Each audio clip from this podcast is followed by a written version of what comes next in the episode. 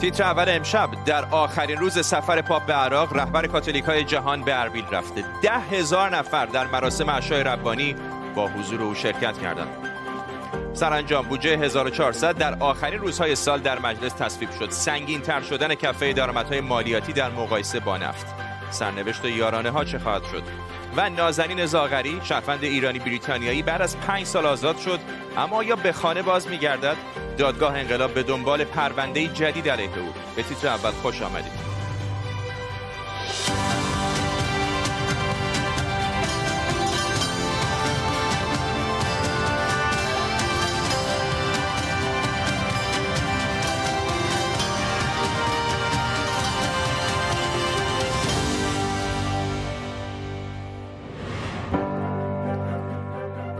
سلام به شما. پاپ فرانسیس در سومین روز سفرش به عراق با حضور در شهر اربیل مراسم عشای ربانی رو با حضور ده هزار نفر در ورزشگاه فرانسوا حریری برگزار کرد. پاپ امروز صبح هم در خرابه های موسل که از زمان داعش به جا مونده از بازگشت مسیحیان به این شهر و همزیستی مسالمت آمیز پیروان ادیان گفت. اوجی امروز تاکید می‌کنیم که برادری قوی تر از برادرکشی است. و امید قوی تر از نفرت و صلح قوی تر از جنگ. باید برای تمام قربانیان خشونت، نفرت، دعا و نیایش کنیم. صداهایی که هرگز توسط کسانی که با سوء استفاده از نام خدا راه تخریب و نابودی را در پیش گرفتند خاموش نخواهد شد. پاپ فرانسیس دقایق پیش از اربیل به بغداد بازگشته و قرار فردا صبح به واتیکان بره. در طول برنامه با تیمی از زبده ترین کارشناسان خبرنگاران این خبر و خبرهای دیگر رو دنبال می‌کنیم. پیش از همه بریم به اربیل عراق. همکارم که صادقی از این شهر با ماست. درست که همین تصویری که می‌دیدیم چقدر تصویر تکان دهنده ای هست در روبروی این خرابه ها و با حضور ده هزار نفر در سرزمینی در جایی که نه چندان در زمان گذشته همین گروه دولت اسلامی یا داعش داشت. اونجا در واقع سر مخالفانش رو می‌برید. الان رهبر یک کلیسای کاتولیک داره در بین طرفدارانش صحبت می‌کنه.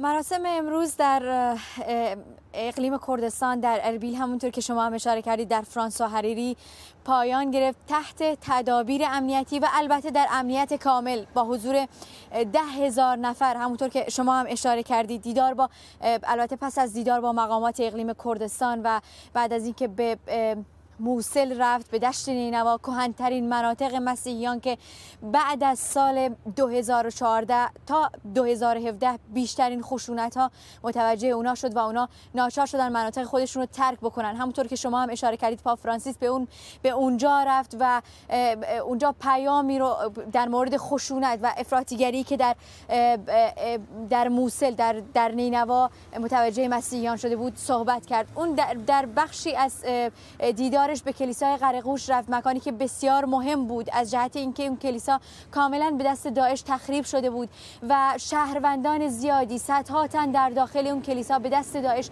یا سر بریده شدند یا تیرباران شدند و اون کلیسا بعدا البته در با, بعد از اینکه گفته شد که پاپ فرانسیس به عراق سفر می‌کنه کمک شد به اینکه بازسازی بشه دوباره از نو.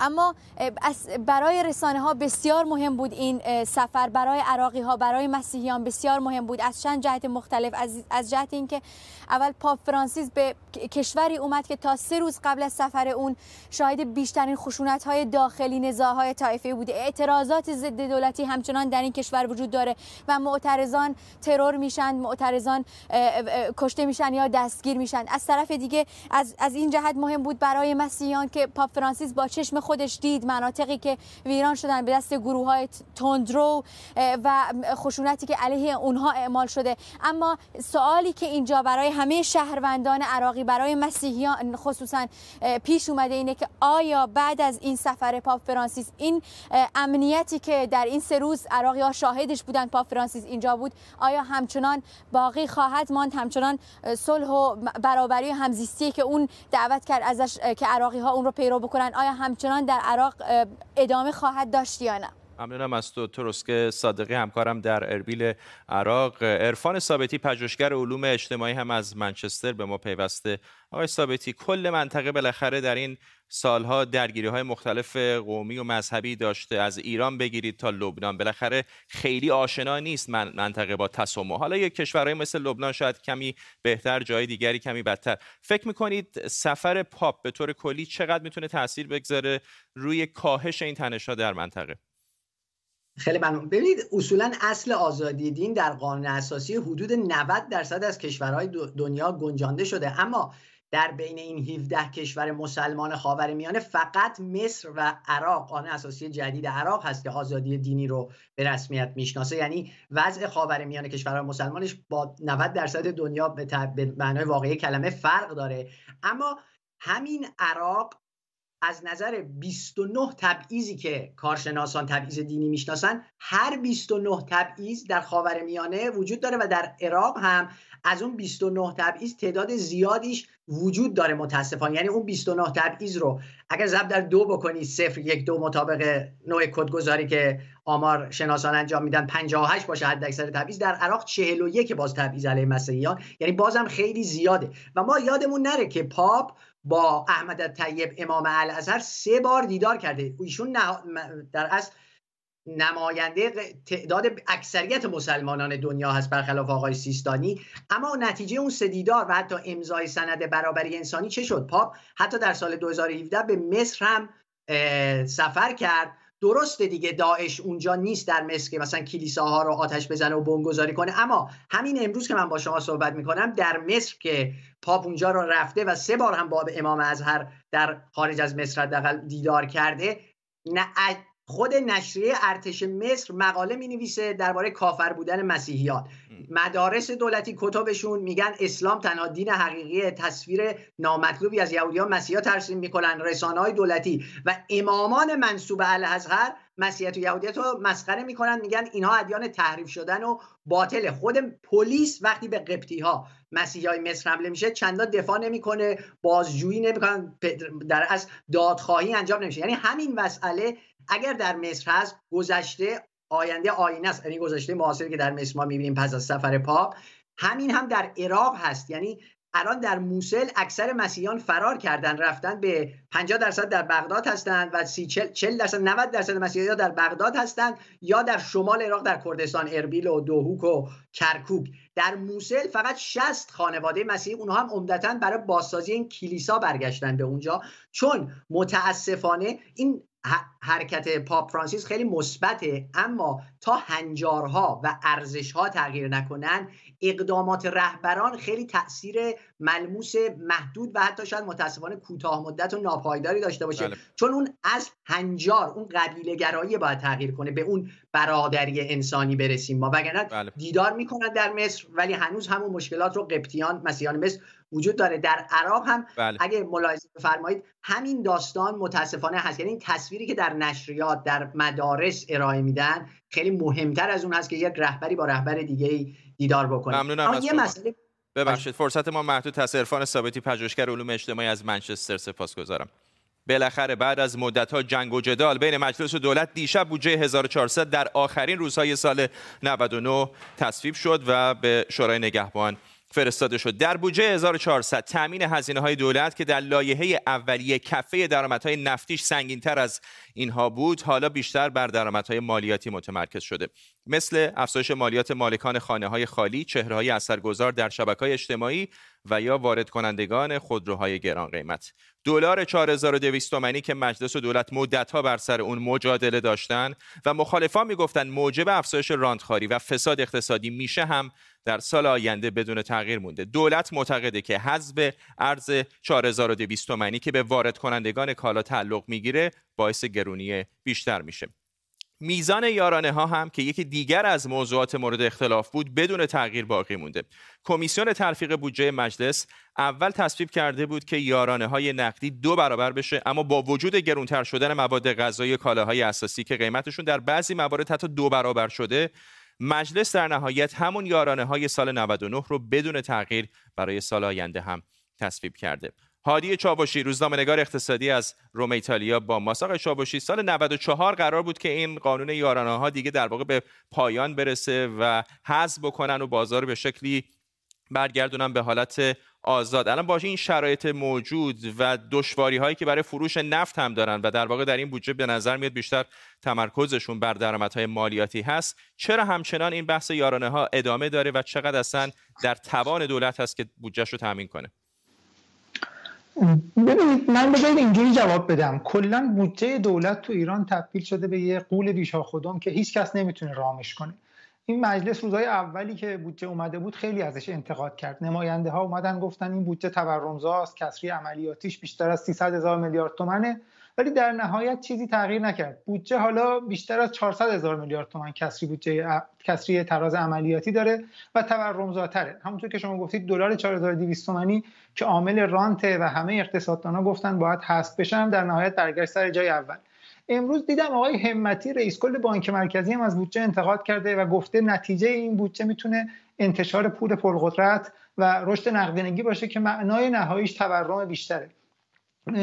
مسئله یارانه ها هم یه مسئله کهنه شده تو اقتصاد ایران. واقعا دولت الان نمی‌تونه اضافهش کنه و نمی‌تونه همین روند رو ادامه بده چون مقدارش واقعا خیلی ناچیز شده. ارزش واقعی یارانه های نقدی الان تقریبا یک شیشم تا یک هفتم اون زمانیه که شروع شد این کار. اما درباره لایحه بودجه اینم اضافه کنم که این لایحه در نسخه‌ای که دولت داده بود یه لایحه بد بود. در مجلس بدتر هم شد. تنها امید اینه که تحریم ها برداشته بشه و پول نفت برسه به دست دولت در اون صورت هم البته شاید تورم شدید نداشته باشیم ولی اونم هزینه های خودش رو داره. تولید داخلی سرکوب میشه و بیکاری افزایش پیدا می‌کنه. ممنونم از شما. هادی چاوشی روزنامه‌نگار اقتصادی از روم پایتخت ایتالیا با ما. نازنین زاغری ردکلیف آزاد شد. امروز حکم پنج سال زندان خانم زاغری تموم شد. نازنین زاغری پنج سال پیش در سال 95 موقع برگشتن به بریتانیا در فرودگاه امام بازداشت شده بود و به اتهام جاسوسی به پنج سال زندان محکوم شد. خانم زاغری مدتی بود که به خاطر شیوع کرونا در زندانها با پابند الکترونیکی در منزل والدینش حبس خانگی بود. پابند الکترونیکی او هم امروز باز شده. اما همزمان به اتهام تبلیغ علیه نظام وقت دادگاه دیگری برای او تعیین کردند.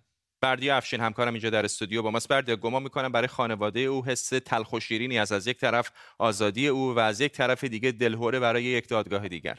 پرونده باز شده و پرونده بسته شده درست در یک روز. این حرف ریچارد برادکلیف بود که ساعتی پیش باش صحبت می‌کرد و همین بهم گفتش که یه احساس دوگانه داره. اشارش به اون خبر خوب بود که بالاخره اون پابند الکترونیکی باز شده. ولی خب نگران اتفاقی که هفته بعد میافته یعنی جلسه دوم رسیدگی به اتهام های او. البته گفتش که وقتی با نازنین صحبت کرده نازنین بهش گفته که نمی‌خواد به هفته بعد نگاه کنه اصلا نمی‌خواد بهش فکر کنه. امروز می‌خواد از این آزادی که نسبی که داره لذت ببره به داخل شهر رفته بعد از مدت ها و همینطور بعد از مدت ها تونسته که به مادر بزرگش سر بزنه خواسته از روزش استفاده کنه. پرونده بسیار پیچیده ای است. شاید اون اول کسی فکر نمی‌کرد که پنج سال به طول بکشه و الان در یک سطح دیگری واقعا داره بررسی میشه. در واقع یک دعوای دیپلماتیک است بین ایران و بریتانیا. دعوای بین دو تا حکومت بریتانیا و ایران. دومیکراب واکنش نشون داده. در واکنشش اشاره به عبارت آزادی نداشته. فقط گفته استقبال می‌کنه. از اینکه این پابند الکترونیکی باز شده. بیانیش از در واقع لفظ شدیدی از الفاظ شدیدی استفاده کرده. خواسته که ایران سریعا نازنین زاغری رو آزاد کنه اما گفته که همچنان این رفتار ایران غیر قابل قبوله چهار تا وزیر امور خارجه بریتانیا بر سر این پرونده درگیر بودن. همشون همشون مؤکدا نازنین رو بیگناه می‌دونستن و این سایه طرح اتهام ها همواره بالای سر نازنین بوده و اون رو همواره رفتار غیر قابل قبول می‌دونستن. شهری ماه وقتی در یک جلسه اتهام ها ایراد شد به نازنین. دومیکراب گفتش که این عمل منزجر کننده است. آبان ماه وقتی جلسه اول رسیدگی به این اتهام ها برگزار شد ریچارد راتکلیف گفتش که این اتهام ها همون اتهام های پیشینه و شواهد هم همون شواهد پیشینه اتهامایی که همواره رد شده. و همین وقتی با ریچارد راتکلیف صحبت می‌کرد به من گفتش که به نظرش می‌رسه این بازی استراتژیک ایران همچنان ادامه داره. بازی که به نظر میاد فقط بر سر باشخای به زعم خانواده نازنین زاغری باشگاهی جمهوری اسلامی ایران از بریتانیا. ممنونم از تو بردیا افشین. همکارم اینجا در استودیو با ما. طبق آخرین آمار تا این لحظه اسرائیل بالاترین میزان واکسیناسیون رو در جهان داره و بالای 99 درصد شهروندانش رو واکسینه کرده. با تصویب کابینه اسرائیل از امروز رستوران ها بارها و جاذبه های گردشگری اجازه فعالیت دارند همزمان عملیات واکسیناسیون شهروندان فلسطینی که در اسرائیل یا شهرک های اسرائیلی نشین کرانه باختری کار می‌کنن به تعویق افتاده. این عملیات قرار بود که همین امروز شروع بشه. اشکان صفایی همکارم از اورشلیم با ماست. اشکان چه شده که به تعویق افتاده واکسیناسیون فلسطینی ها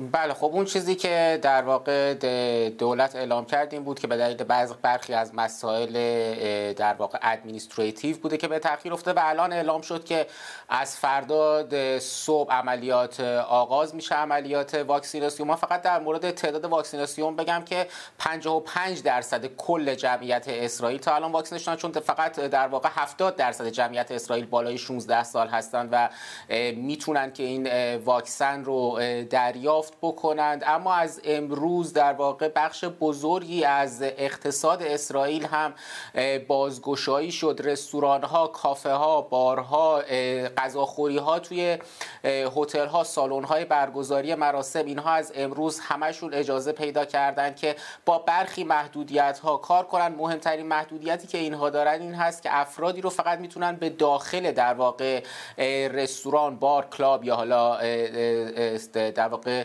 سالن های برگزاری مراسم راه بدن که یا هر دو دوز واکسن کرونا رو زده باشن و یا اینکه در واقع در ماهای گذشته بیماری کرونا رو گرفته باشن و بهبود پیدا کرده باشن. اینها کسایی هستن که می‌تونن راه بدن و محدودیت هایی هم در مورد تعداد افرادی که می‌تونن درون مکان باشن دارن. برای رستوران ها و بارها 75 درصد ظرفیتشون تا نهایتا 100 نفر هست و برای مراکز در واقع سالن های برگزاری مراسم مثل عروسی برای اونها تا نهایتا 300 نفر و 75 و 50 درصد ظرفیتشون هست. همزمان فرودگاه بنگوریون تلاویو هم از امروز در واقع فعالیت هاش گسترش پیدا کرد و در واقع شهروندان اسرائیلی که نزدیک دو ماه بود در خارج کشور گیر کرده بودن و نمی‌تونستن برگردن حالا می‌تونن به کشور برگردن و حتی دیگه لازم نیست به هتل های قرنطینه هم برن. می‌تونن در خود خونه قرنطینهشون رو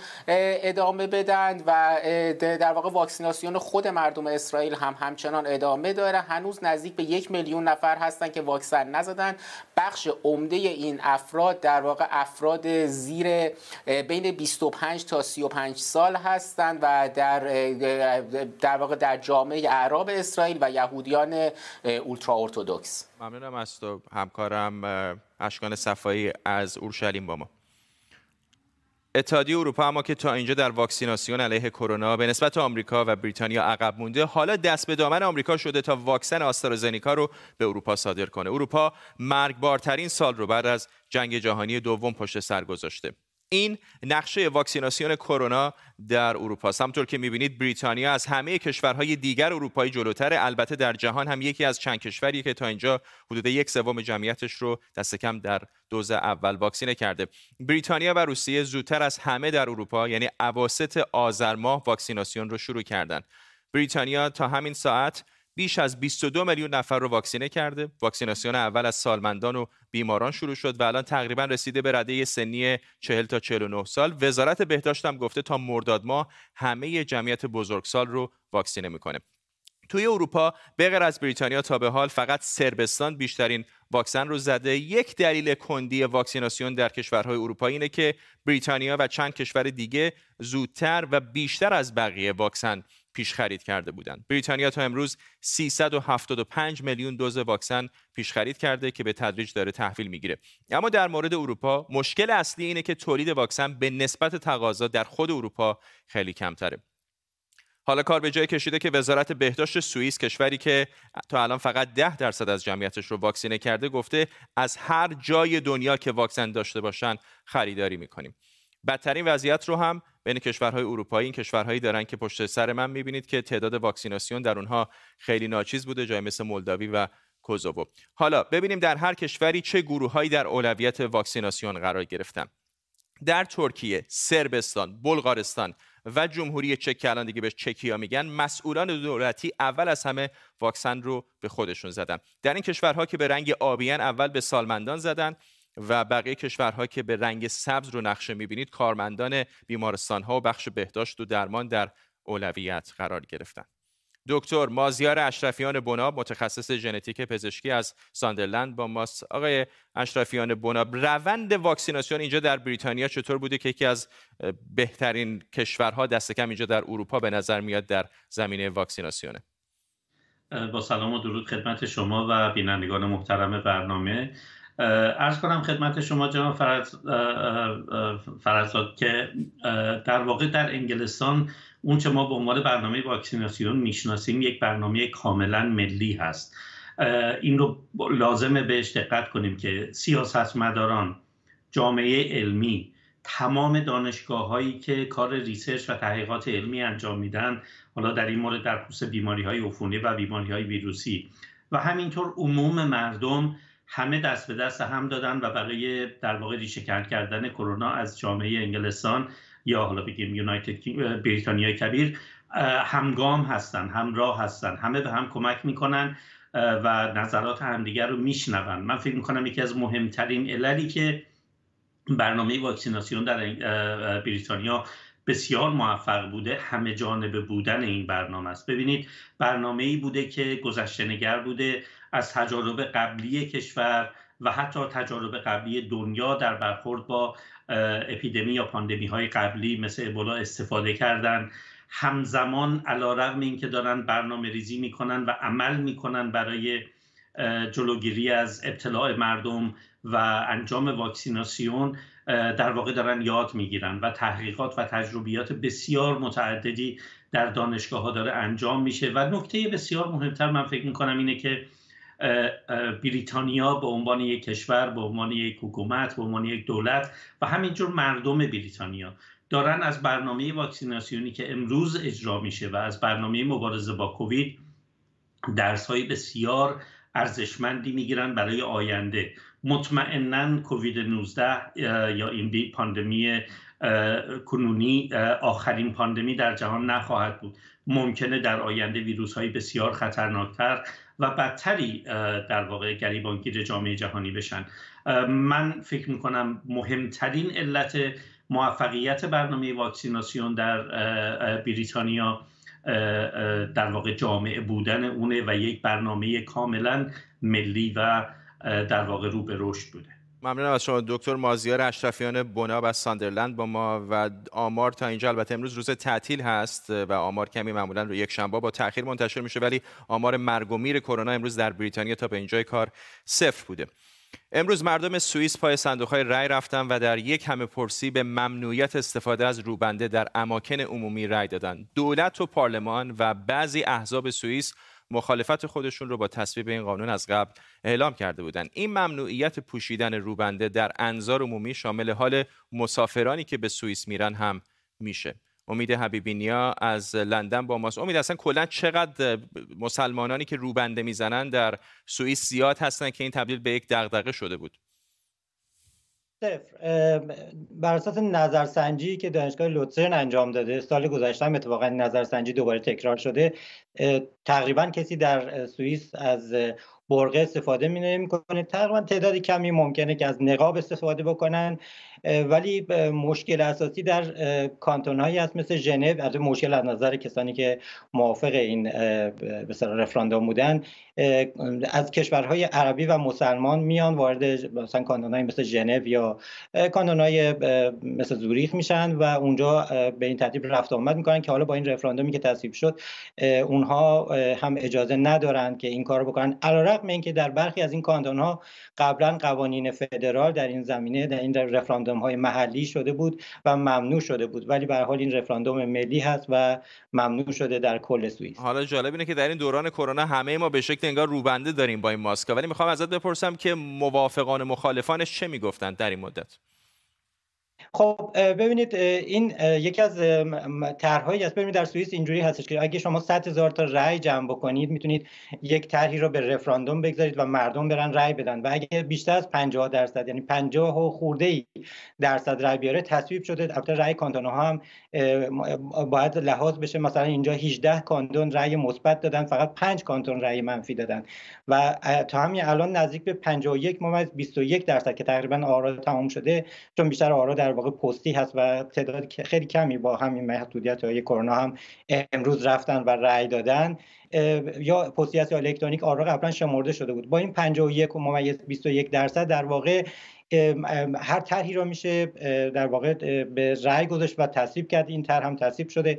بنابراین وقتی که ما با این وضعیت روبرو هستیم که مخالفان میگن که این ممکنه که وضعیت مسلمان ها رو به خطر بندازه همین امروز همین ساعتی پیش مرکز شورای اسلامی مسلمانان در سوئیس اظهار تاسف کرد از تصویب این قانون تصویب این طرح در واقع و ممنوع شدن برقه در سوئیس در حالی که فمینیست ها مثلا یا بعضی از احزاب چپ موافق این طرح بودن می‌گفتن که بله.